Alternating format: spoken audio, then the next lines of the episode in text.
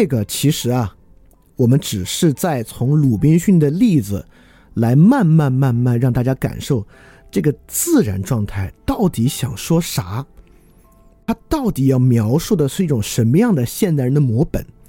鲁滨逊漂流记确实是一个非常非常棒的现代人的发明和精神模本，但它确实不是像卢梭给艾米尔所说的那样，而是像刚才我们展示的那样。但是无论如何呢，我们都还要回到卢梭在艾米尔最初所提出的那个问题，来把这个自然状态延伸到我们对于政治体制的理解之上。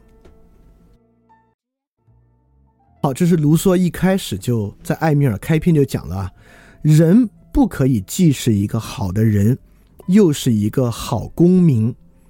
卢梭在最开篇呢，就在讲教育的一个困境，这也是我们在年度专题里面讲的公共教育不可能，对吧？我们就讲了这个，我们不可能想象开展一个面向公共的教育，它又能让个人变得很好，这是有根本矛盾的。卢梭也认为有这个矛盾，人不可能既被教育成一个好的个体，又是一个好的公民。这实际上是我们现在很多很多人的困境，我们面临的一个两难两难选择。我们就会认为呢，如果太积极的关心社会啊，自我的发展呢就会受阻；但如果你特别关心自我的发展呢，就比如你自己的经济啊地位的发展呢，你又觉得有一点内疚，你的这个社会责任呢又没有尽到，这两个事儿看起来确实是有冲突的。当然有一个很简单的，现在我们有个方式去缓解这样的这个心理压力啊，就是，呃，这是更有钱、更有权力的人的责任啊，这还不是我的责任。那一会儿我们也会讲到这一点，呃，但是确实，要么比如说你现在就挺有钱的，也混混的挺不错，你特别安心的享受你的个人财务和生活呢，就会真的有点道德负担，就会觉得没有尽到公民的义务。但是如果特别投身公共呢，又很不甘心或者有点危险。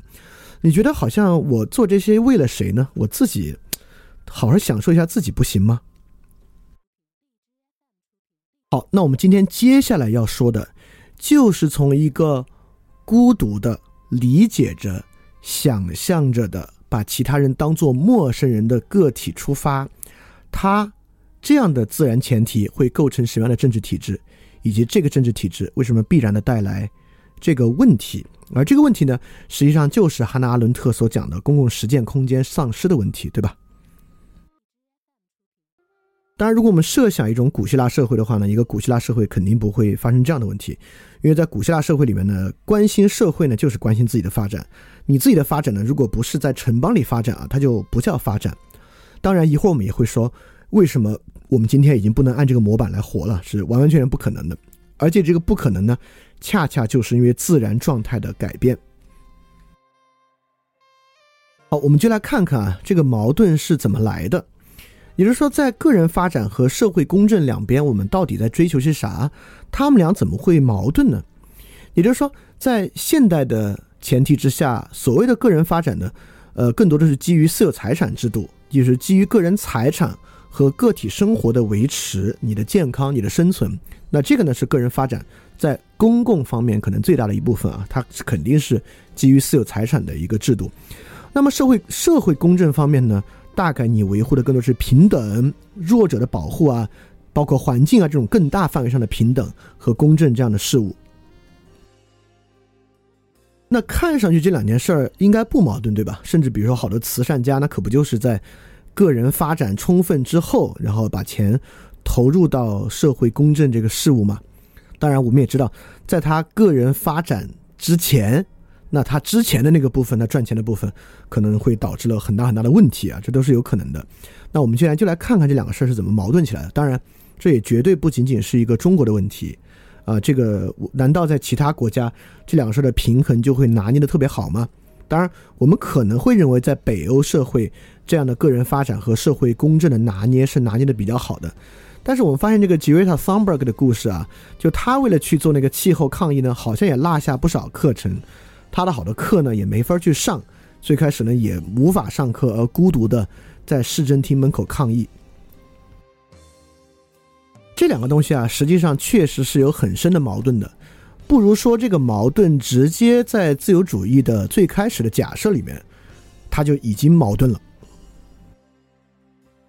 我们当然都知道啊，这个自由主义是有一个基本假设的，也就是说，我们之前说了曼德维尔的《蜂蜜的预言》，包括亚当·斯密的《国富论》，都有这样一种前提假设，就是每个人都追求自己的利益，在这个自由市场和民主体制之下，社会公正就会得到解决。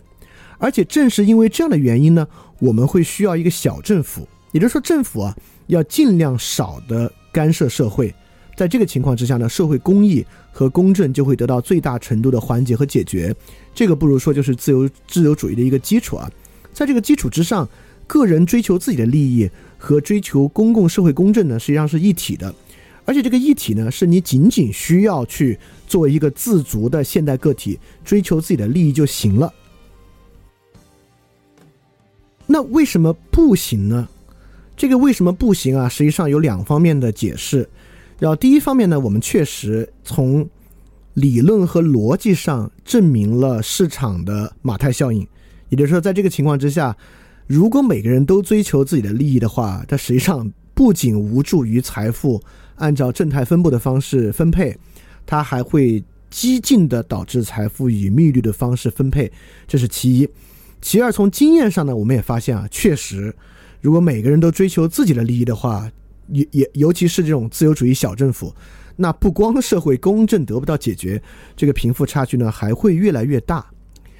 那没关系啊，我们在讲啊这个自然状态与政治体制的关系。那自由主义既然有这样的一个基础想象，那现在问题出现了，怎么来解决呢？你看，我们继续沿着这个自由主义小政府的路子啊，现在有些社会公正问题。然后需要去解决，那我们有两个方式来解决，对吧？第一个方式呢，既然这个社会公正最重要，那谁能解决社会公正的问题呢？谁就应该获得最大的个人发展，对吧？他就应该很有钱，很有钱，就应该得到特别特别高的报酬。那按照这么说呢，那自由主义就应该有一个调整方法和调配方法，让 NGO 的人啊都富得流油。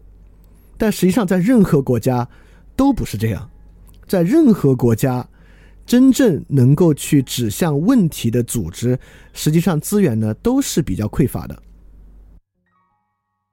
那这里呢还有第二个想法，就是说那是富人来解决问题，因为他们钱多嘛。但这个呢与自由主义那种自由就相悖了，除非问题都是由富人造成的，不然富人凭什么要来解决这个问题呢？但实际上，富人也不能说造成这个问题，对吧？因为是你们说的，每个人只要追求自己的私有财富，社会公正就要解决。但实际上也没有。好，我们现在这个东这个问题啊，是一个政治哲学问题，所以说我们要去看，即便问题就是富人造成的，那富人要是拒绝解决呢？富人说我就不解决。问题就是我造成的，但是我拒绝解决，这个当然会出现，对吧？这个时候该怎么办呢？我们都知道啊，这个世界各国富人的税都非常非常高，而恰恰呢，就是靠收富人的税，来用这些钱进行开支再分配，社会的分配正义就是这样完成的。但分配正义是富人自愿的吗？但美国有些富豪在去年要。提高就是自己想给自己征更高的税，但在绝大部部部分国家恰恰不是这样的。那这个税是怎么收上来的呢？这个呢，我们就要从自然状态啊过渡到政治体制了。因此，实际上我们对于问题的解决方法是我们建立一个政府，这个公正问题呢由政府牵头来解决。好。这个时候呢，我们就回到卢梭那个问题：什么叫做人不能既做一个好人，也做一个好公民？这是卢梭问题的出现。也就是说，假设没有一个政府像艾米尔那样的状态，或者呢是像这个《瓦尔登湖》的作者那样的状态，在那样的生活之中，你会发现政府的在里边的这个角色很淡。恰恰《瓦尔登湖》的作者呢，他就是尽量要少的与政府发生关系，甚至他自己还拒绝交税，对吧？因此呢，这个就像是做一个好人，在这个秩序之中啊，在有一个政府之前，我们假设现在是纯自由市场，没有政府，那在这个情况之下，其实所有的一切都可以是自然演化的。也就是说，我们知道货币是一个演化过程，对吧？人类开始使用货币，在有法币出现之前，实际上货币呢都是自然演化的。在金币、银币的年代，实际上货币呢也遵循着某种自然演化。因此，当我们有一个政府之后，其实大家要做的是什么呢？就是卢梭《社会契约论》的第一句话：“人生而自由，却无往不在枷锁之中。”那首先，当我们建立一个政府之后，其实不管是富人还是我们，我们要做的第一件事呢，其实就是服从，对吧？这就是社会契约嘛。当我们共同建立社会契约，形成一个政府，那大家都都遵从这样的契约。所以，作为一个好公民呢。第一点呢，就是服从。因此，在这里啊，在这样的社会契约之下，一个个人发展啊，就是卢梭讲的，成为一个好人，要依靠自己的禀赋和努力去完成。那成为一个好公民呢，要依靠所有人大家的对于社会契约的服从去完成。当然，在这个情况之下，这两件事儿看起来还不完全矛盾呢。也就是说，一个人可不可以既服从社会契约，又依靠自己的禀赋和努力去完成自己的生活，看上去完全可行，对吧？世俗成功不就是这样吗？你一方面要服从社会契约，在这个情况之下，依然靠自己的禀赋和努力去完成生活，听上去好像也不太矛盾。嗯，那第二个呢，就是从公民角度，如果不想服从会怎么样呢？因为公民不总是要服从，对吧？很多时候呢，我们都好像对于完全的那种服从，没有那么的心甘情愿。好，那这两个问题的解答呢，我们一会儿解答。我们现在先停在这儿，从建立政府开始，我们现在就开始说什么叫做真正的自然状态，它的逻辑是什么样的了。我们就从解决问题需要建立一个政府这点来说，什么是自然状态。自然是怎么与政治体制发生关系的？说白了，引入自然状态就是要回答我们为何要服从这个问题。自然状态在政治哲学之下的意义，就是说我们凭什么要服从？那比如说，霍布斯说，人与人的自然状态是一种无休止的征战，我们为什么要服从呢？因为你们总不喜欢征战吧？卢梭说：“人的自然状态是高贵的野蛮人，我们为什么要服从呢？因为进入社会之后，他们必然不平等。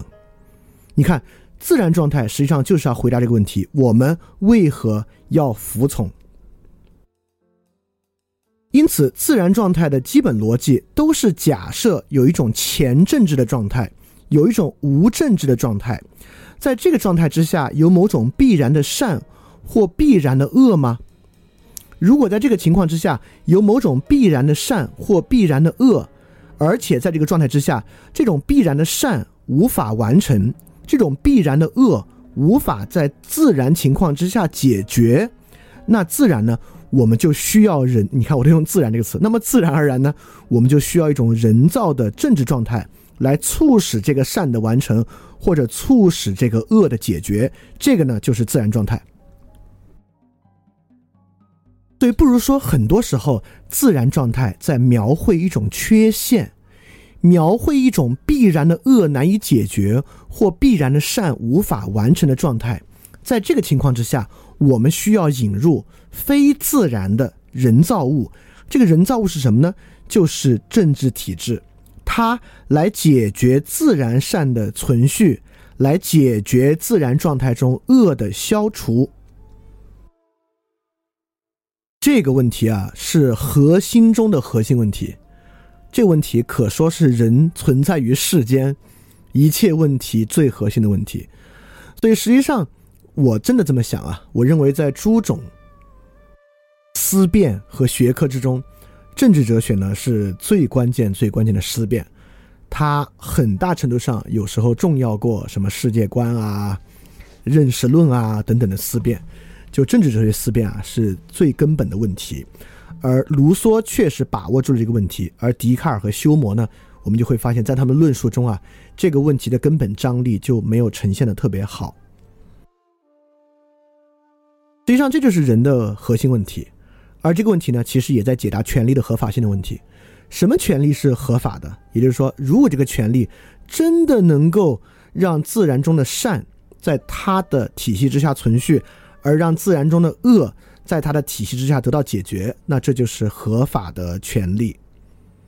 因此，古希腊的最佳政体问题实际上也是在回答这样的问题。对，这就是实际上自然状态这个东西的意思。它在描述某种在纯粹自然情况之下的缺陷，正是由此缺陷，我们才需要人造物去补足。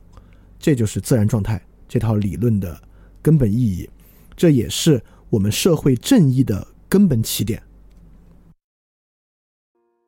我再多说一句啊，这个为什么是我们社会正义的根本起点呢？我们也知道，我们有时候会这么说啊，这个善恶终有报应，对吧？但实际上，在我们每每要讲到善恶终有报应啊，就老天会管这个事儿的时候啊，是我们没有办法的时候，就是是我们其他的世俗手段全部失灵的时候，我们必须求助于最终老天对这个事儿的善恶裁决。但实际上，在此之前，我们都尽量能够不依靠老天，能够在我们所建立的体系和制度之中，就实现某种公平的奖惩或公平的调配和调节。而为什么需要由我们来奖惩和调配调节呢？就是因为人这个特殊物种和他们彼此之间的关系啊，他们无法像自然的生物链和优胜劣汰一样来实现公平。因此，对于动物来讲，动物之间的秩序是纯粹自然的，而人间秩序是一半自然、一半人造的。人造那半怎么叫好？怎么叫公平？怎么叫正义？怎么具有合理性呢？就要看人自然的那一半。在假设没有人造这半的情况之下，看看自然那半有什么问题和缺憾，用人造的这一半去补充。这个呢，就是自然状态学说。好，那在自然状态学说之下呢，就有三个问题了。第一，这个自然善啊，真的不能实现吗？也就是说，这个人造政治的必要性，对吧？就是如果没有它就能实现的话，那当然最好不要多此一举，就让它自然实现就行啊。这第一个问题。第二个问题就是卢梭那个问题啊，就既不能既当好人也当好公民的问题。就自然善真的不可能和政治善共存吗？因为当好公民呢，自然就是这个人造政治中的政治善了。自然善呢，就是那个原初的自然状态里面我们要追求的东西，那个玩意儿和政治善是不能共存的吗？为什么不能共存呢？这是第二个问题。第三个问题啊，就公民服从的限度是啥？既然有这个人造秩序也事实存在，那这个人造秩序存在就只能服从吗？什么情况之下不服从呢？当然，因为众所周知的原因啊，就第三部分我到最后讲一点点。这也不太可能讲太多啊，当然不太可能讲太多，本身呢可能就是问题所在。在面对这几个问题的时候，不知道你会不会觉得哇，这个政治哲学想太多，怎么会去想这些问题啊？这个人自有文明以来，不就自然的具有了政治和国家吗？是一个自然演化的过程嘛？你与其说它是由人设计的，不如说呢它是自然演化而来的。但说实话啊。就这种说法很多，但你回头看看，真的是自然演化的吗？这种自然演化想法，很多时候可能蕴含在马克思的那种辩证法之中。但我们真的回头想想，很多很多具体的历史事件，这东西真的是自然演化的吗？它真的是一个特别空想的问题吗？好，我们还是回到一种现代政治的语境之下，就是在个人主义的设想之下。当个人主义的每一个主体在反思自身的时候，在他设想他自己的时候，以瓦尔登湖作者的方式设想他自身的时候，实际上他在设想一种非政治的状态，对吧？当我们每个人觉得自己所谓的一个孤独个体啊，一个自足个体，一个自爱的个体呢，他是不需要政治的充实才完成自足的。这就是为什么，如果一个人拿政府的资助啊，他某种程度上是有点道德负担的。这个道德负担的根本来源呢？就是因为他失去了一个自足个体自己的非政治状态，因此呢，构成当今政治的基本质料，就这一原料啊，就是这样一个一个的个体，一个一个不是生下来就要实现政治善，而是要实现自由善的个体。所以说这个问题啊，去思考自由呃自然善啊，不是自由善，自然善啊，政治善啊之类的，并不是一个空想问题。呃，我们每个人在做自我反思的时候，其自我反思的核心和基准点，尤其是你如果还有某种灵性生活和精神生活的话，这种灵性生活和精神生活呢是去政治化的，是非政治的。因此，我们确实有跟政治上的某种张力。第二，刚才问这三个问题啊，实际上特别特别的、特别特别的实在，尤其在过去两年。第一个问题，自然善真的不能自己实现吗？实际上，很多人都觉得能。比如说，无政府主义的再次抬头和区块链，实际上都是希望能够借由去中心化、非权力的方式实现自然善。当然，这已经不是纯粹自然方式了，也是某种人造方式。但这个人造方式呢，确实不是以政治的方式去实现。那第二个问题。这个自然善和公共善真的完全两分吗？这个呢，就在可可能叫全球右倾的趋势之中，能够看得很清楚。这个全球右倾是什么呢？也就是对于过去公共善的一次很大程度上的回潮，对吧？以民粹主义，就是以平民主义的个人主义方式来驳斥过去的很多建立在平等和公益基础上的公共善。也就是说，过去全球的右倾潮实际上就是平民主义式的个人主义，在追求这种自然善自足的情况之下，放弃公共善的一个大的潮流。第三个问题我们就先不说了啊。所以说，这里确实有必要去反思基础人性和政治合理性之间的一个关联，不是一个空想的问题。其实我们在上一期也讲了，就是面对现代个体啊，现代人，呃，我们可能想要去超越个体视角，超越自足自爱个体，但是你不能够假设它不存在，你必须在假设人首先是自足自爱的个体之上，想到什么办法去超越它。因此，即便在这个情况之下呢，设想自然状态与政府的问题，也不是一个空想问题。啊，我们马上举一些例子啊。实际上，这个自然状态的理解啊，无处不在，无处不在。我们在很多情况之下有这个自然状态的理解。我们从最极端的开始啊，就是科学主义和社会生物学科学的视角会怎么看待自然状态问题呢？那科学的视角对于自然状态当然是有一个基础看法的啊，就是呃，善和道德啊并不存在，那些驱使着动物的行为和人的行为是同源的，而且都是演化的。比如说，很多社会生物学的书籍研究黑猩猩的政治，就黑猩猩对于食物和性的分配，我们也认为那个背后的动力同样驱策着人对于食物和性的分配。那么，动物演化的方式和人演化的方式是一样的，它同样是随机的，所以动物演化的问题呢，也会是人演化的问题。因此，人造政治本身啊。也是自然演化的一个环节，它与黑猩猩的秩序之间是没有区别的。这样的科学主义和社会生物学会带来几种非常不同的人造政治理论。一种政治理论，既然自然界都没有人造政治就能够形成这样的演化秩序，那人为什么需要呢？确实。有一路的这个无政府主义就是在这个基础之上的。比如说，著名的克鲁泡特金，他写过一本书，叫做《互助：一个演化的变因》，恰恰就是在社会生物学的基础之上来支持他的无政府主义。认为，既然在自然界之中，动物的群体之中都能够呈现互助，而且是没有依靠人造政治政治要素的，那人为什么还需要呢？人也可以以自然情况之下形成互助。他来回答第一个问题：自然善是可以自行完成的。但第二个呢，在很大程度之下，如果我们认为啊，驱使的动物行为和人的行为是同源且演化的，它也很快会让自然善里面的平等根本的消失。也就是说，实际上，自然善之中并不应当包含平等。在这个情况之下呢，说几个最实在的：第一，智商测试的合法性。这个其实中国人还挺接受的，对吧？因为东亚人在全球智商测试中的分数最高，我们作为这个智商测试的既得利益者，是很容易认为智商测试是合法的，就认为东亚人真的就比其他人种要聪明。但这个世界上确实智商测智商测试的分数最低的呢是有色人种，尤其是非洲裔。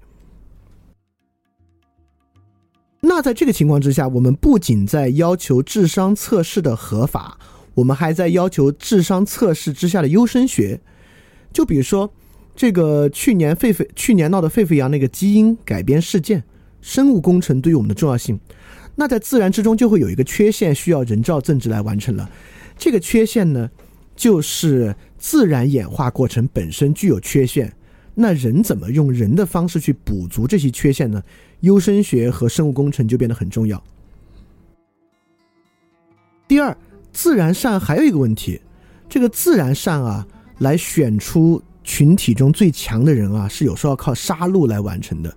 所以人呢，就能够以优生学和其他方式更好的、高效的塑造出具有竞争力的个体或群体。由他们呢来进行更稳定的管理和统治，这个呢也成为某种人造政治的基础。所以说，科学主义和社会生物学的这个自然状态啊，确实对人造政治是有很深远的影响的。要么呢，它形成这种极端自由主义的无政府主义的的注脚，像克鲁泡特金这样的；要么呢，它就会成为精英政治或者威权体制不可避免的一个证明。因为自然差异和自然优胜劣汰是真的存在的，所以说威权体制和精英政治呢，其实是不可避免的。今天很多人都接受这样的观点啊，这可不是，其实是我说从最极端的开始，我都觉得这其实没有那么极端。当然，我始终认为这是最肤浅的自然状态观点了，这是最最最最肤浅的自然状态观点了。我只是在这里给大家建立一个实质性的联系。就即使从科学的自然观出发，它依然对于现实政治事件会有特别大的影响。好，我们再来看一个我们很熟悉的，就是马克思主义。那马克思主义是怎么从自然状态到人造政治呢？实际上是有的，而且马克思主义对自然状态是在恩格斯的《家庭、私有制与国家的起源》之中说的很明白的。我们在学校里都学过，我们不是设想过一种原始共产主义吗？也就是说，在最早先的社会情况之下，人们是以公有制平等的生活在一起的。这是不是卢梭的那个极大的反面？卢梭在想象一个高贵的野蛮人，恩格斯在想象一群以公有制的方式平等的生活在一起的原始部落。好，这个呢成为了某种自然善。那这个自然善是怎么败坏的呢？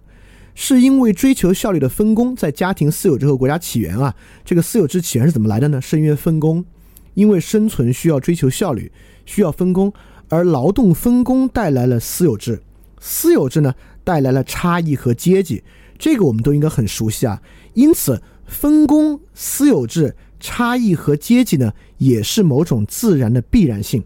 也就是说，在自然之中，人们必然会走向分工、私有制、差异和阶级。而这些呢，与最原初的原始共产主义的自然善那种平等是相斥的。好，所以这是恩格斯所洞察的自然的问题。那么人造政治呢，自然是要来解决这个问题，解决劳动分工带来的差异和阶级，以及解决不平等的问题。所以人造自然呢，就是要去实现阶级冲突的消解。和生产力匮乏带来的必然分工，因为分工是因为生产力匮乏，对吧？所以说，人造政治体制就瞄着阶级冲突和生产力缺乏的双重性去完成它。那当然，这个一方面来自于卢梭，就阶级冲突呢，这个人类的不平等啊和绝对平等是来自于卢梭的。那生产力与这个阶级的关系呢，是来自于李嘉图。所以，马克思和恩格斯呢，实际上是继承了卢梭。加李嘉图的思想，构成了他们对人造政治状态的解释。所以，自然善呢，就由于阶级和剥削的存在和生产力低下呢，导致人造政府的必要性。所以，你看啊，这套政治学观点实际上是我们非常非常熟悉的。那这个熟悉的观点呢，依然实际上它根本的合法性是在自然状态的结构之下获得的，对吧？当我们把它放到自然状态、自然状态的亏缺和人造政治的需求来看，我们就发现了哦，这样的制度的根本逻辑还真是从这里来的。其实，自然状态和自然法权确实是非常非常对于现代的政治啊根深蒂固的一套想法。好，那我们在这里先暂停一下。那在马克思与恩格斯的框架之下呢，就不像卢梭，在卢梭那里当一个好人就当不了好公民，但在这地方呢，当一个好人是可以当一个好公民的。在这个框架内，并不存在好公民与好人区别，因为在这里，好人的基础啊，已经自然善的基础已经不是一个自足自爱个体了，而变成了一个平等个体。自然善的核心是平等和积极自由，因此呢，好公民实际上就是好人。也就是说，在这个情况之下，在这个框架之下，我们认为人不应当追求私有财产与自足自爱。那在这个框架之下，我们总要有办法来理解自私，对吧？自私是一个如此广泛的心理现象和社会现象，怎么去理解呢？在马恩的体系之下，对自私大概有三种理解。第一个呢是认为我们误把生存当成了自爱，就实际上呢就说人追求生存啊，你不能把它当做自爱，而且呢这是最基础的，在生存之上的那些东西实际上不是自然的。第二是误把剥削阶级的情感当成了本质，就这种自爱和自足呢，很多时候是资产阶级的想法，而不是其他人的想法。第三个呢是没有看到个人利益与集体利益的根本从属啊，就是没有从根本上发现一个个人可以自足自爱，实际上必须诉求于这个集体本身才可以实现。因此呢，在某种程度之上，马恩是完全继承卢梭的，但是确实是卢梭自然状态一个完完全全的倒转。那我们可以问。那到底对于现代主体来讲啊，认为其是一个自足自爱的个体更贴近某种本真的自然状态，还是认为其是平等和积极自由的主体更贴近本真状态呢？我认为当然是卢梭的，自足自爱确实是一个更贴近本真状态的，而且我会认为，对于自足和自爱的激进批判，认为人绝不应当自足自爱，在经验之中啊，非但并不带来好事儿。反而是很多特别重大问题的起点。所以在这里呢，与卢梭就构成了一个完全相悖的情况，就是从高贵的野蛮人呢变成了原始共产主义。卢梭认为呢是独占、自足、自由的野蛮人，马恩认为呢是公有制的部落。但实际上，我们知道人类历史上啊都不是，就人类的前政治时期也不是自足的高贵野蛮人。也不是公有制的部落，而是由母系家族构成的家庭所有制的家族，对吧？实际上的历史真实状态是这样的，而且这里面要说啊，就为什么很多学者把这个母系家族不能叫母系社会，也不能叫母权呢？我觉得这个区分是对的，尤其在自然状态之下，因为当我们讲社会。或讲权力的时候，他们已经生成了人造的政治秩序，但是在母系家族时代确实是纯自然状态，是没有人造的政治秩序的。所以说，使用“社会”这样的词汇或“权力”这样的词汇修辞那样的一个历史时期是不合适的，因为其恰恰是无社会和无权的。因此呢，其实卢梭和马恩都没有在真正的我们当。这个不怪他们，因为对于母系社会很大的开掘是二战之后、二战前后出现的。当然，在恩格斯的时代已经有，呃，叫霍尼芬，如果我没记错的话，是对于这个母系氏族社会，还用“社会”这个词，当时来进行这个理论构建的一个人。当然，神话那期我们那个系列我们讲过不少啊，就是原始的这个母系家族的情况，嗯。为什么没有政治哲学在建立这个母系的自然假设之上呢？确实比较少，因为我们现在的政治哲学的基本自然状态还是从类似于格老秀斯到霍布斯到洛克到卢梭等等之后来推进的。但是你也不能说没有。实际上，我们发现，如果你去看一些呃一些女性主义的叙事，就把父权的兴起和父权的必然衰落当做一个过程看待。那么父权必然衰落这种后父权的情况，实际上就是回到原始自然善的这个母系的秩序之中去。所以实际上很多女性主义的政治观点呢，是建立在母系的自然状态之上的，是有的。当然，我说这一点问题啊，是要点出一个特别关键的问题。不管是卢梭的高贵野蛮人，还是马恩的原始共有制部落，他们都绕开了一个特别重要的玩意儿，就是家庭。就为什么在他们的自然状态里都不去谈家庭呢？为什么政治哲学在排斥家庭问题？家庭问题之难处理啊，就像我们现代的年轻个体很难处理与家庭的关系一样。我这可不是一句玩笑话啊！就现在年轻人很难处理与家里的关系，和政治哲学排斥家庭啊，真的是同根同源。这里面有一个现代政治特别重要的逻辑在其中。这有些很有意思的。卢梭的高贵野蛮人是独来独往的，马恩的原始共产主义呢是看起来是以部落为核心的公有制。霍布斯在描述这种人类自始的永恒征战之中，也说。人啊，像是蘑菇一样长出来的人，这可是霍布斯的原话啊。那我们也知道，苏格拉底的高贵谎言也在说，城邦中的人是由金银铜铁构成的，而不是由母亲出生的。到霍布斯和苏格拉底这里，他们俩都明显知道自己已经在用编造神话的方式来证明人不由家庭出生了。由家庭出生这个问题为什么这么困难？原因其实非常简单。尤其是霍布斯和苏格拉底这里，在霍布斯里，如果人的自然状态是无休止的征战，那一个家里的人他们会无休止的征战吗？比较难说，对吧？那么苏格拉底也一样，为什么要排除家庭呢？就是护卫者之间啊是纯粹公有制的，但如果护卫者可以组成家庭的话，他们彼此之间的这个关系该怎么去处理呢？我们就会发现，为什么政治哲学在排斥家庭问题？其根本原因在于。当我们需要塑造一个抽象状态个体的情况之下，家庭是一个特别大的干扰要素。家庭为我们设想啊一个具有这个理念意义的正义环境，注入了不可拆分的情感和伦理的要素。就比如说孔子说这个子为父隐的这个问题，在我们今天来看啊，对于我们今天所构成公正。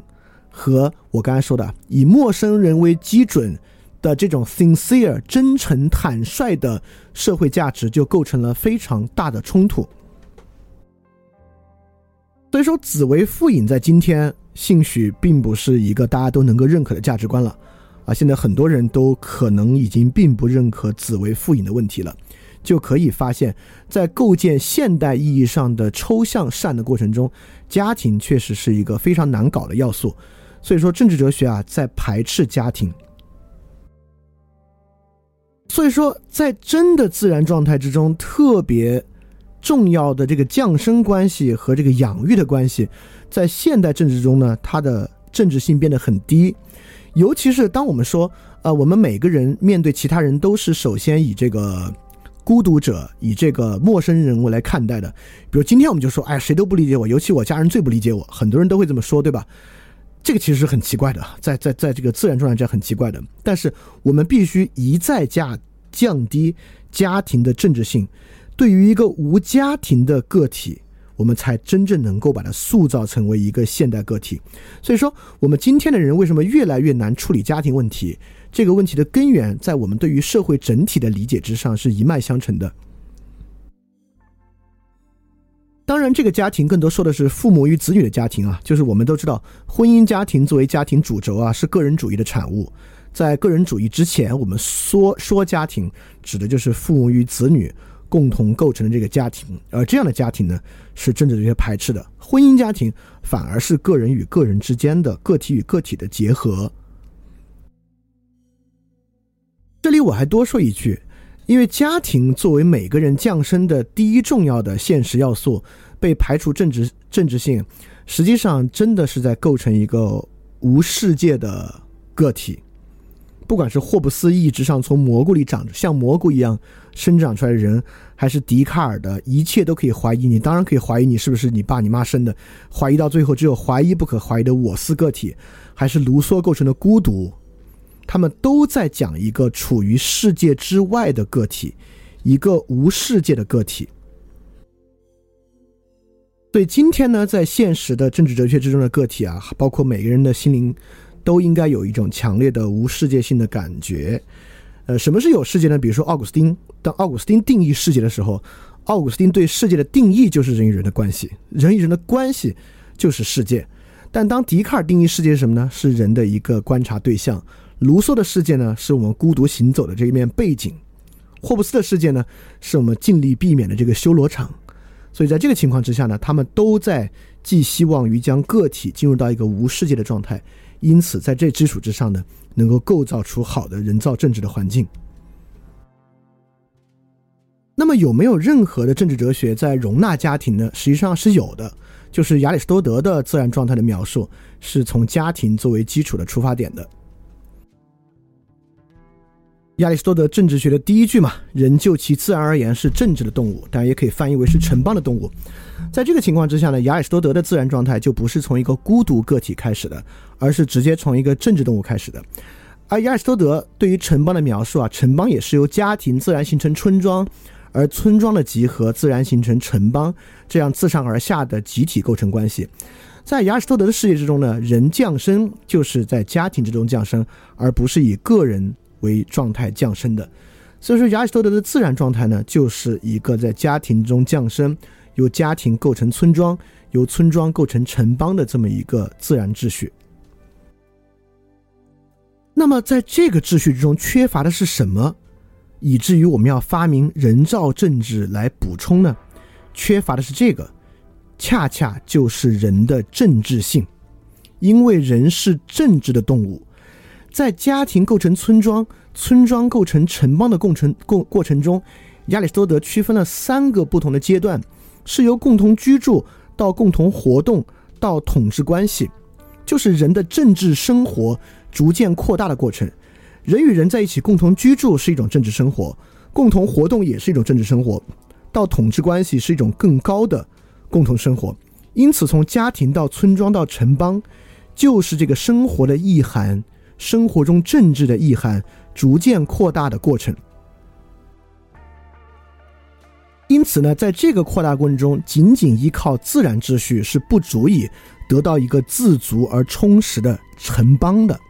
在这里呢，没有充足的个体，只有充实的自足的城邦。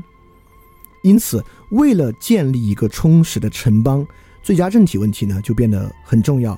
因此呢，才有这个人造政治。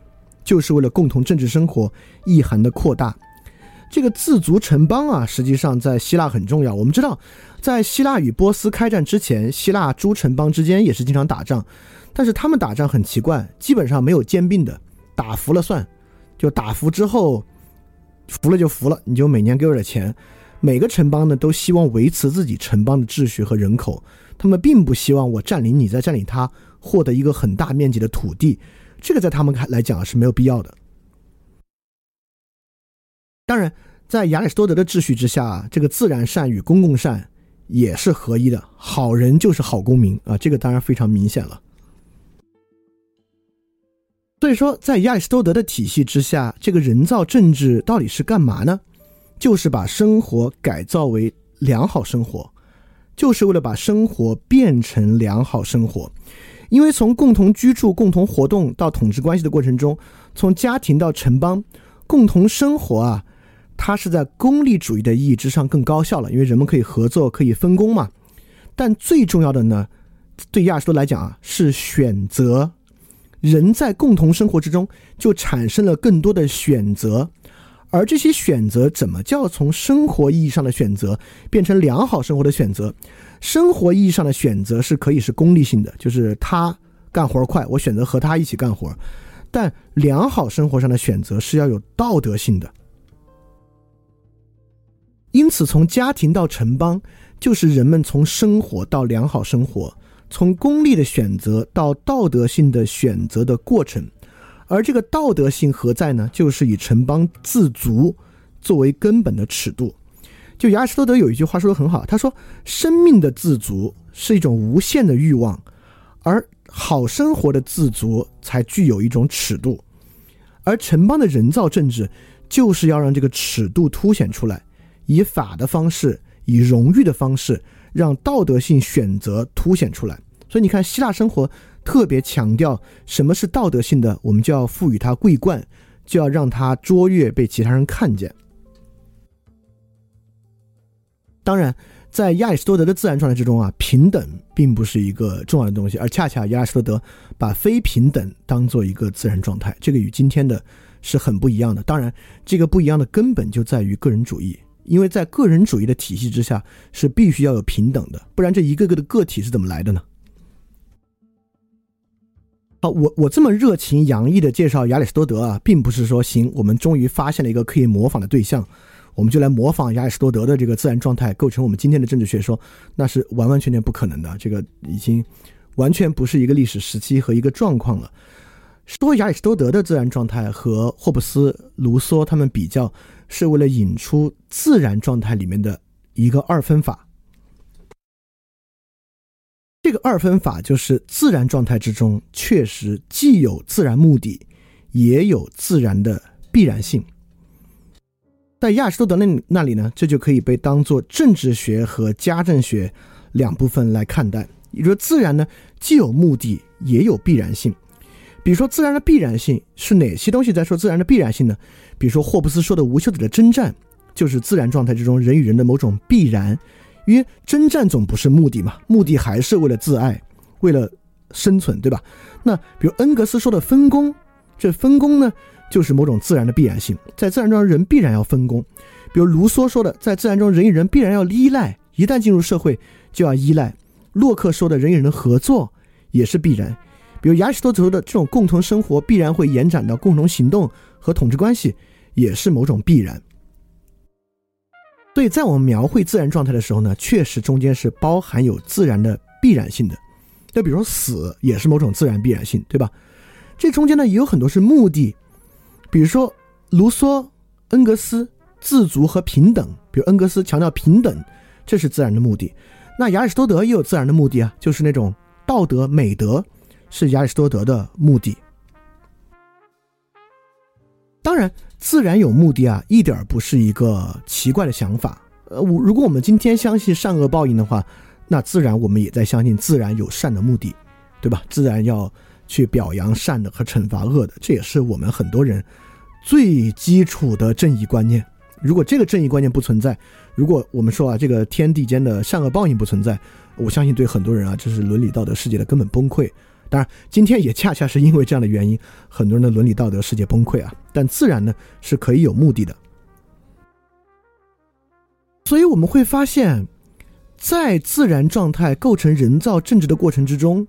各个政治哲学家是有不一样的倾向的，比如说卢梭呢，比如说霍布斯吧，那这个人造政治呢，就是来解决自然必然性中的恶，就是解决征战；那卢梭呢，就是解决自然必然性之中的必然的不平等；那恩格斯呢，就是解决自然必然性中必然的分工与剥削；亚里士多德呢，反而采用了自然目的的这一部分。人造政治呢，是帮助自然的目的和尺度的完成。所以说，我们会发现，自然状态确实可以看作自然目的与自然必然性两方面。那么，这个对应的人造政治体系呢，可以来解决里面的必然性的问题，也可以呢服务于这里面的目的。亚里士多德就认为，家政学这个家政学就是 finance，就是我们今天说的经济学啊。亚里士多德就认为，家政学怎么样更高效，是来解决城邦构成的自然必然性的，而政治学是服务于自然目的的，因此政治学是一个远高于家政学的东西。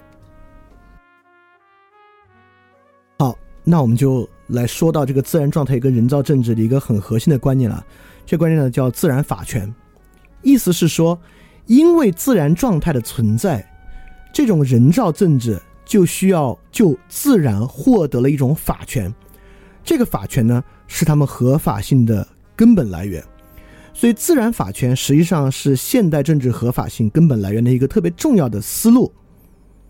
但是呢，确实现代的这种法权啊，很大程度上里面都并不太存在自然目的，比如说霍布斯意义上的威权利维坦政府。这就是一种法权，这个法权来源于解决必然性中的征战问题，因此呢，一个威权式的政府让大家不可能征战，垄断暴力是重要的。那卢梭呢，为了解决这个不平等，因此我们有权利，权利啊，法权，有法权塑造一种激进的平等。你看啊，这里就在说法权与自然状态关系了。那格老秀斯，我们知道格老秀斯是国际法，尤其是国际战争法的先驱。格老秀斯也强调某种自爱，为了解决自然性中，这是目的啊，它是自然目的。自然目的有一种必然的自卫的倾向，就自我防卫的倾向。所以说呢，有一种什么法权呢？以自卫为目的的战争是合法的。所以格老秀斯是在为国际战争的合法性。来找到一种自然状态的基础。那么亚里士多德呢？因为为了实现城邦公共善嘛，所以以伦理学为根本出发点的法权是合理的。当然，绝对不因为说了伦理学法权，这就变成一个特别好的东西了啊！也绝不代表亚里士多德和霍布斯、卢梭他们差距就会很大。因为伦理学什么叫真正的公共善，这又是一个无休止的争论。我只是说呢，这两种法权确实有它不同的出发点和不同的倾向。但是呢，我们能把握一个东西：自然的必然性，不管是不平等、是征战、是自我防卫，都是功利主义的，是外在的；而自然目的，实际上呢，更多的是内在的。对自然的必然性是一种分配的。外在善，包括马恩的那个，也是一种分配的外在善，对吧？公有制。那自然目的呢？实际上更多的是一种内在善，不管是自足还是美德。我们会发现，卢梭教育艾艾这个艾米尔的自足，它也不是一个纯粹物质的事情，它里面尤其是跟他人的依存关系的自足，这是某种内在善。所以我并没有说亚里士多德这个就一定好很多，我只是说呢。从自然性、从自然必然性上生出的自然法权，更多的在指向分配的外在善；而从自然目的上生出的自然法权，更多的呢在指向内在善。当然，这里自然必然性的法权例子很多。那自然目的的法权呢？呃，奥古斯丁和托马萨·奎纳就是基督教神学家的自然法思想和自然法权，更多的呢都指向这个目的。当然，那是一种呃宗教内部的目的，是一种内在善。而我们最开始说了一个现代孤独个体是从根本上具有理解和想象力的，在理解和想象力之中，重要的就是对于可能性的洞察和对于非必然性、对于不确定性的基础把握，是构成他自己理性算计的基础，对吧？因此，在这个情况之下呢，实际上这些个体啊是需要对于必然性的超越的。他们必须先有对于必然性的超越，进入到不确定性和可以充分想象的空间，才能够构成他们自己在孤独的情况之下进行理性算计的基础。所以说，建立在自然必然性上的法权啊，和这样的社会和这样的人造政治，确实是不具有超越性的。就是霍布斯式的政治、卢梭式的政治、格老秀斯式的政治和马恩式的政治是不具备超越性的。那今天为什么我们不就沿着亚里士多德的想法去做呢？那就是因为个人主义的起源啊。我们当时之前讲过斯多格主义，就是希腊帝国帝国的出现，大共同体的诞生啊，切断了从家庭村庄自然而然发展出来这个路径。所以城邦的自然法权是非个人主义的。但是今天就是亚里士多德的路线跟我们今天最大的断裂，导致我们用不了它，就是因为我们。已经形成了我们的自然状态是个人主义的，是陌生人共同体，所以亚里士多德的那个自然状态已然瓦解。所以说，真正需要回答的问题啊，是超大国家到底怎么建立的？那但其实超大国家的建立呢，恰恰不是希腊传统，而是东方传统。不管是波斯帝国还是秦帝国，我们知道，在秦帝国建立之前啊，各个。其实是跟城邦制度是有一点点近似的，它也是由你看孔子所在的鲁国嘛，就是由鲁定公和下面有好多家族的势力构成的，也是这么一个自然形成的制度。但到秦帝国之后呢，就变成一个超大的人造共同体。所以说，很可能真正重要的问题就是问，这种从家庭到村社到城邦的制度是怎么样？也许这是某种自然必然性，就是超大共同体的建立。那么，也许在这种自然必然性之下，我们的人造政治的根本目的就是怎么样去克服这种自然必然性，来打破个人主义的陌生人状态。这个。可能是今天非常非常现实的一个问题。当然，这个问题绝对不是我今天先提出来。实际上，也有很多人回答这个问题。比如说麦金泰尔，我们知道麦金泰尔是著名的这个伦理学家，他也是亚里士多德美德伦理学的在二十世纪一个特别重要的人物。那他呢，就是小社群主义。实际上，小社群主义呢，就是在去想，我们可能还是要回到小社群之中，才可能获得某种好的生活。当然。如果去读一下麦金泰尔的国家理论呢，就会发现，好像跟他的小社群主义连不太上，并没有一个特别可能有可行性的路径吧。所以说，在卢梭那个地方，为什么好人就当不了好公民，好公民就当不了好人？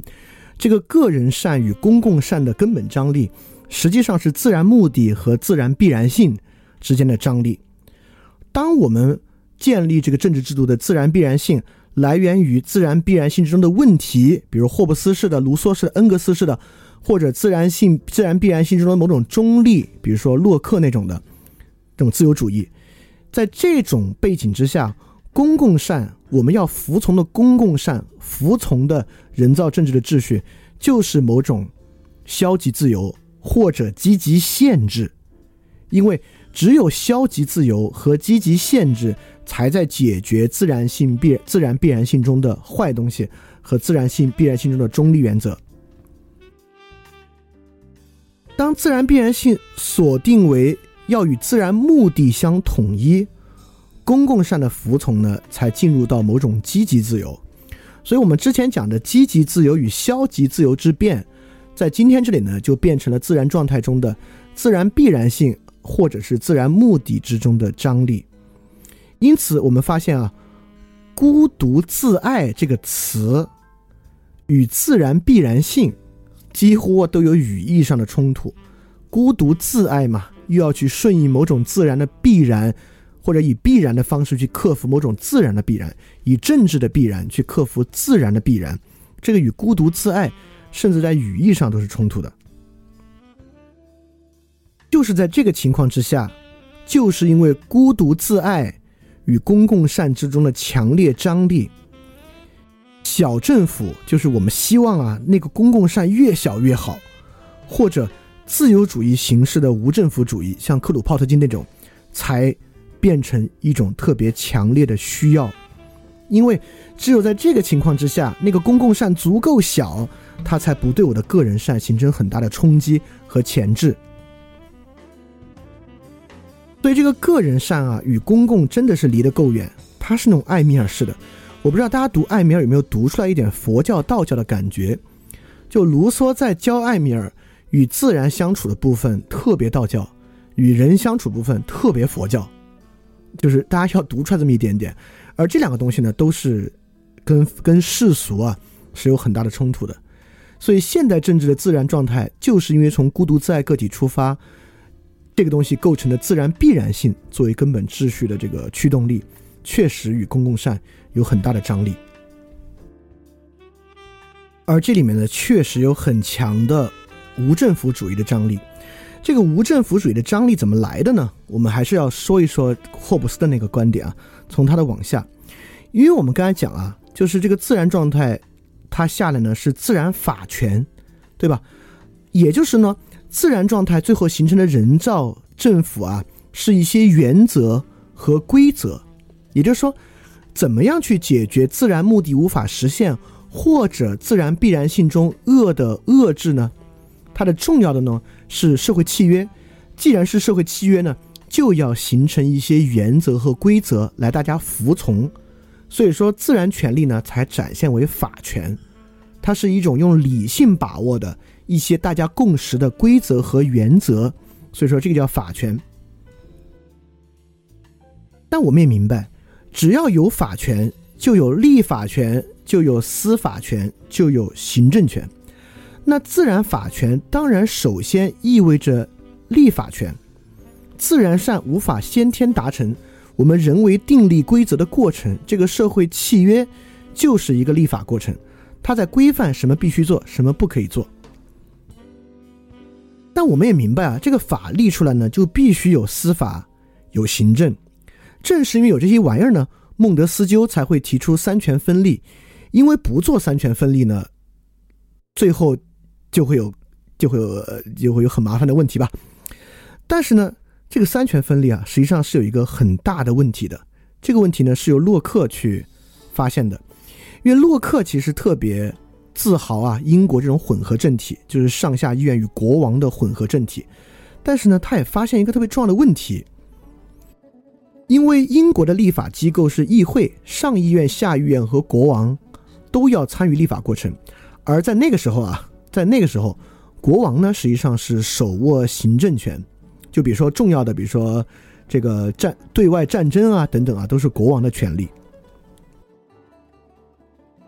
所以说，虽然立法权与司法权、行政权有形式上的区分，但是因为立法过程不可能穷举所有状况，以及自由裁量权的存在，洛克就发现司法权和行政权实际上是享有某种立法权的。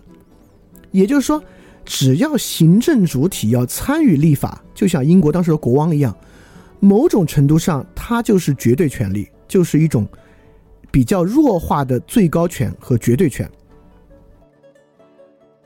这个司法权和行政权有立法性质，不用我多说吧？就举个例子的话，就比如美国的陪审团制度，判例嘛，实际上陪审团如果有新的判例的话呢，这都是某种立新法。所以司法本身也是立法，那行政法规更不用说。行政本身只要有自由采样，其实都在立法。那么，既然司法和行政实际上都在立法，这会带来一个很严重的情况是什么呢？正是因为人的想象和猜忌的存在，孤独自爱个体会永远处在一种社会契约已经被更改的恐惧之中。这是霍布斯所描述那种恐惧，在一个洛克式的世界里面，其实也存在。这很严重啊，因为孤独自爱个体就是靠着这些契约来完成自己的孤独自爱的。所以，当美国人看到斯诺登暴露的棱镜门的时候呢，就是我说的这个情况。棱镜门呢，就是一种行政立法权。当这个棱镜门出现的时候呢，美国人就自然认为。他的孤独自爱，因为社会契约已然更改，已经无法完成了。在某种程度上是因为自然目的被抛弃，自然必然性本身是一个纯粹的权利问题。所以说，以自然必然性形成的人造政治啊，这种自由主义式的分权政府，实际上是不太可能完完全全的达成的。而在现代情况之下，行政能力越强的社会，这种社会契约已然更改的感觉就会越强烈。所以，这个构成了现代政治这种自然状态之中一个特别强烈的张力。现代政治是以社会契约为基础构成的，但是由于司法和行政权其实具有某种立法性质。这些孤独自爱个体就会永远处在社会契约更改、需要重新订立新的社会契约的半解体状态。解体状态是洛克与霍布斯的描述的根本，也是他们的政治理论的最后。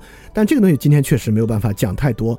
但是呢，确实在解体状态之中，自然状态呢再次呈现，对于社会契约重新订立的张力呢就出现了。所以说，我们会发现一些，比如说美国的大选啊，把特朗普选上来，实际上真的可以看出一种这个社会契约重新订立、社会方向倒转的过程。那很多这样的过程呢，其实就是政府不断解体重组、社会契约不断重新签立的过程。所以说，这里面呢，就形成一种永恒革命的社会。就形成一种社会契约不稳定和永恒革命之中的张力。那这个东西对于孤独自爱个体啊，当然不是一件好事儿，这是孤独自爱个体一个特别重要的焦虑和公共的不良感觉的来源。当然，在我们这边呢，也会有很强烈的这样的感觉。所以说，我们回到这个自然状态理论啊，尤其是我们回到孤独自爱个体与自然目的和自然必然性的关系，从这个角度上，今天这期就是构建这样一个视角来理解政治问题和理解我们身处的社会。但是我最后要说，正是因为这些孤独自爱个体啊，也是海德格尔意义上的此在。此在的特点就是它的自然和想象力。此在如何领会世界，此在就如何存在。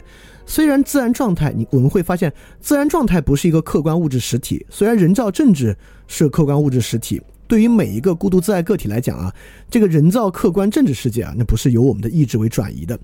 但是自然状态的领会本身和对于自己的理解呢，却是自由的。虽然这是一个公共问题。究其根本，也是每个个体对于自然状态和对于自己理解的问题。也就是很多问题我们的影响不了、改变不了，但是不做一个孤独自爱个体，设想一种其他的自然状态的可能性，却是每个人都可以从自己的角度改变的可能性。而只有这种可能呢，才能真正推动我们能够走出这种无政府主义的张力的状态，能够让。公共性取得一种新的改善，因此这个就是我说我们要把后退距离退的足够远，再回看最近的事儿，可能才能看得更真切和看到真正改变契机之处，而不是在一些特别贴近他的一些争论啊、一些谴责上，可能那个呢。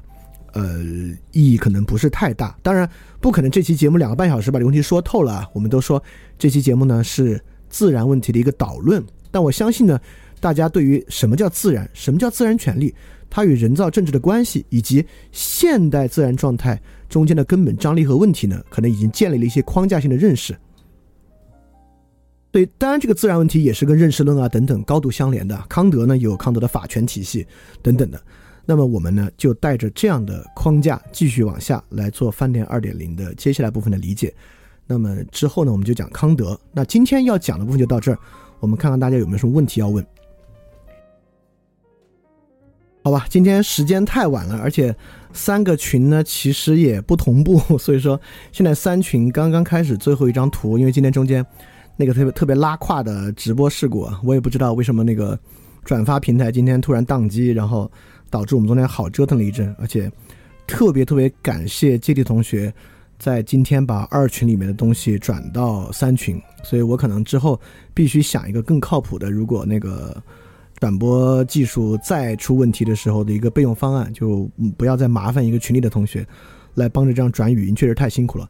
特别特别感谢他，就是群里的同学，这还真的就是很有责任心。而其实我这次也知道。饭店听众里面，真的有远远超过数量想象的同学，在参加到这次疫情的志愿者、网络志愿者的活动之中，有很多就是在武汉的，有很多在武汉之外的，非常辛苦啊！就每天联络物资啊、物流等等，需要工作到很晚很晚，然后真的非常非常钦佩有这么多人，就以实际的方式参与到这个过程之中，呃，而且就我跟他们的沟通，你会发现，如果你不做这个事儿，你会觉得他们的。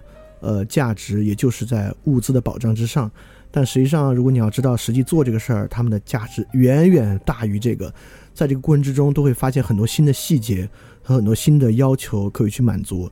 这就是上一个那个问答里面说的那个 matter of facts。他们真的除了物资的物流啊和沟通之外，其实做了大量大量的工作，非常非常的佩服。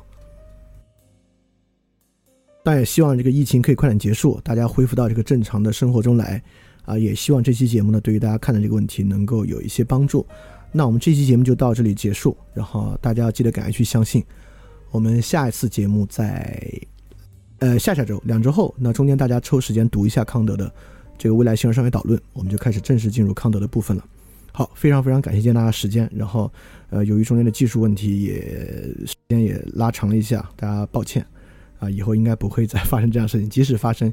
也应该有比较快的备用方案。好，我们今天就到这里结束，大家晚安。非常感谢你收听本节目。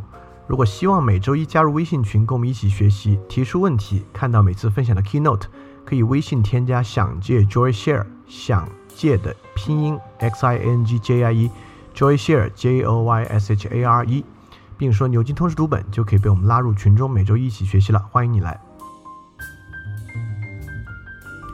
嘿，你是不是也听了不少我们的节目呢？如果你跟我们一样，觉得这个节目还不错，可能也挺重要。如果能让更多人听到，虽然可能效果不大，也可能会让这个社会变得好一点点吧。所以说，呃，干脆去转发一下好吗？让更多的人可能听到这个节目，我们来试试它会产生什么样的效果吧。谢谢你的转发。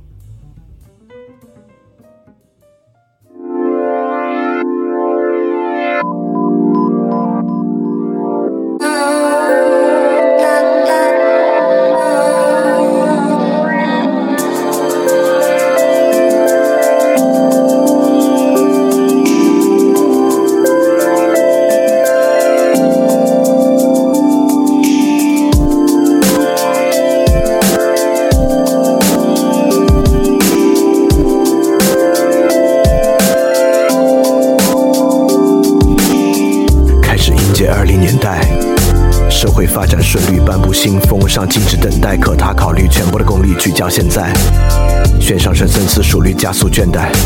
当资本主义随处发明竞赛，当博弈证明唯一策略就是率先拆台，为体面言语修辞精致的石块。快放弃，不然思念不可收拾，卷土重来。相对的阴却诺颠倒黑白，我却勉力把对错寻找回来。为伏笔寻找杰作，动人对白抄下，在描画喧哗中时间的报答。经过彻夜失眠太忘我，写过惶惶诗篇太壮阔。若难过孤影自怜，想要放弃回忆放火，不如再想想谁能陪你经受时间的广阔。价值未来美德信仰本真太啰嗦，还不如娱乐放纵逃避陪伴特别多。沉迷消费购买安慰缠绕暧昧哪管倒退文艺陶醉不要掉队塑造稳健理想国。我说这是一种过错，逃避后一哄而散，只剩下蹉跎。时代精神鼓吹着懦弱，不如来化繁为简，从头来过。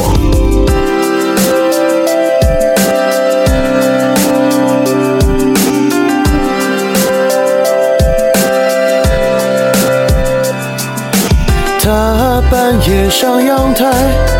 才发现太难说爱，迎合着虚空的节拍，透支他稀薄的将来。他半夜在忘怀，想回避极难解的伤害，却只能对痛苦放开，接受一切，然后继续等待。等待是种脆弱姿态，内心澎湃，但却只能雪藏期待。接受那结局在你能耐之外。还不能因此担心只会失败，说要保证必然成功都是一种虚妄，它让人专注危机，只想将其全部避让。谁能抵过教育蔓延内源的巨浪？不如来持守信念，和我歌唱。他半夜上阳台，记得他全部的可爱，不管他惊喜何在，只等待时间的前来。他半夜在感慨。人轻易触目的伤怀，恐惧症无所不在，如何能对待等待？他半夜在阳台，独自在练习对白，寻找等待蕴含的姿态，将原因全部解开。他半夜在感怀。回到有时间的时代，只对美和声仰赖，不管他何时再来。相对的一切诺颠倒黑白，我却勉力把对错寻找回来。为伏笔寻找节奏动人的对白抄下，在描画喧哗中时间的报答。经过彻夜失眠太忘我，写过惶惶诗篇太壮阔。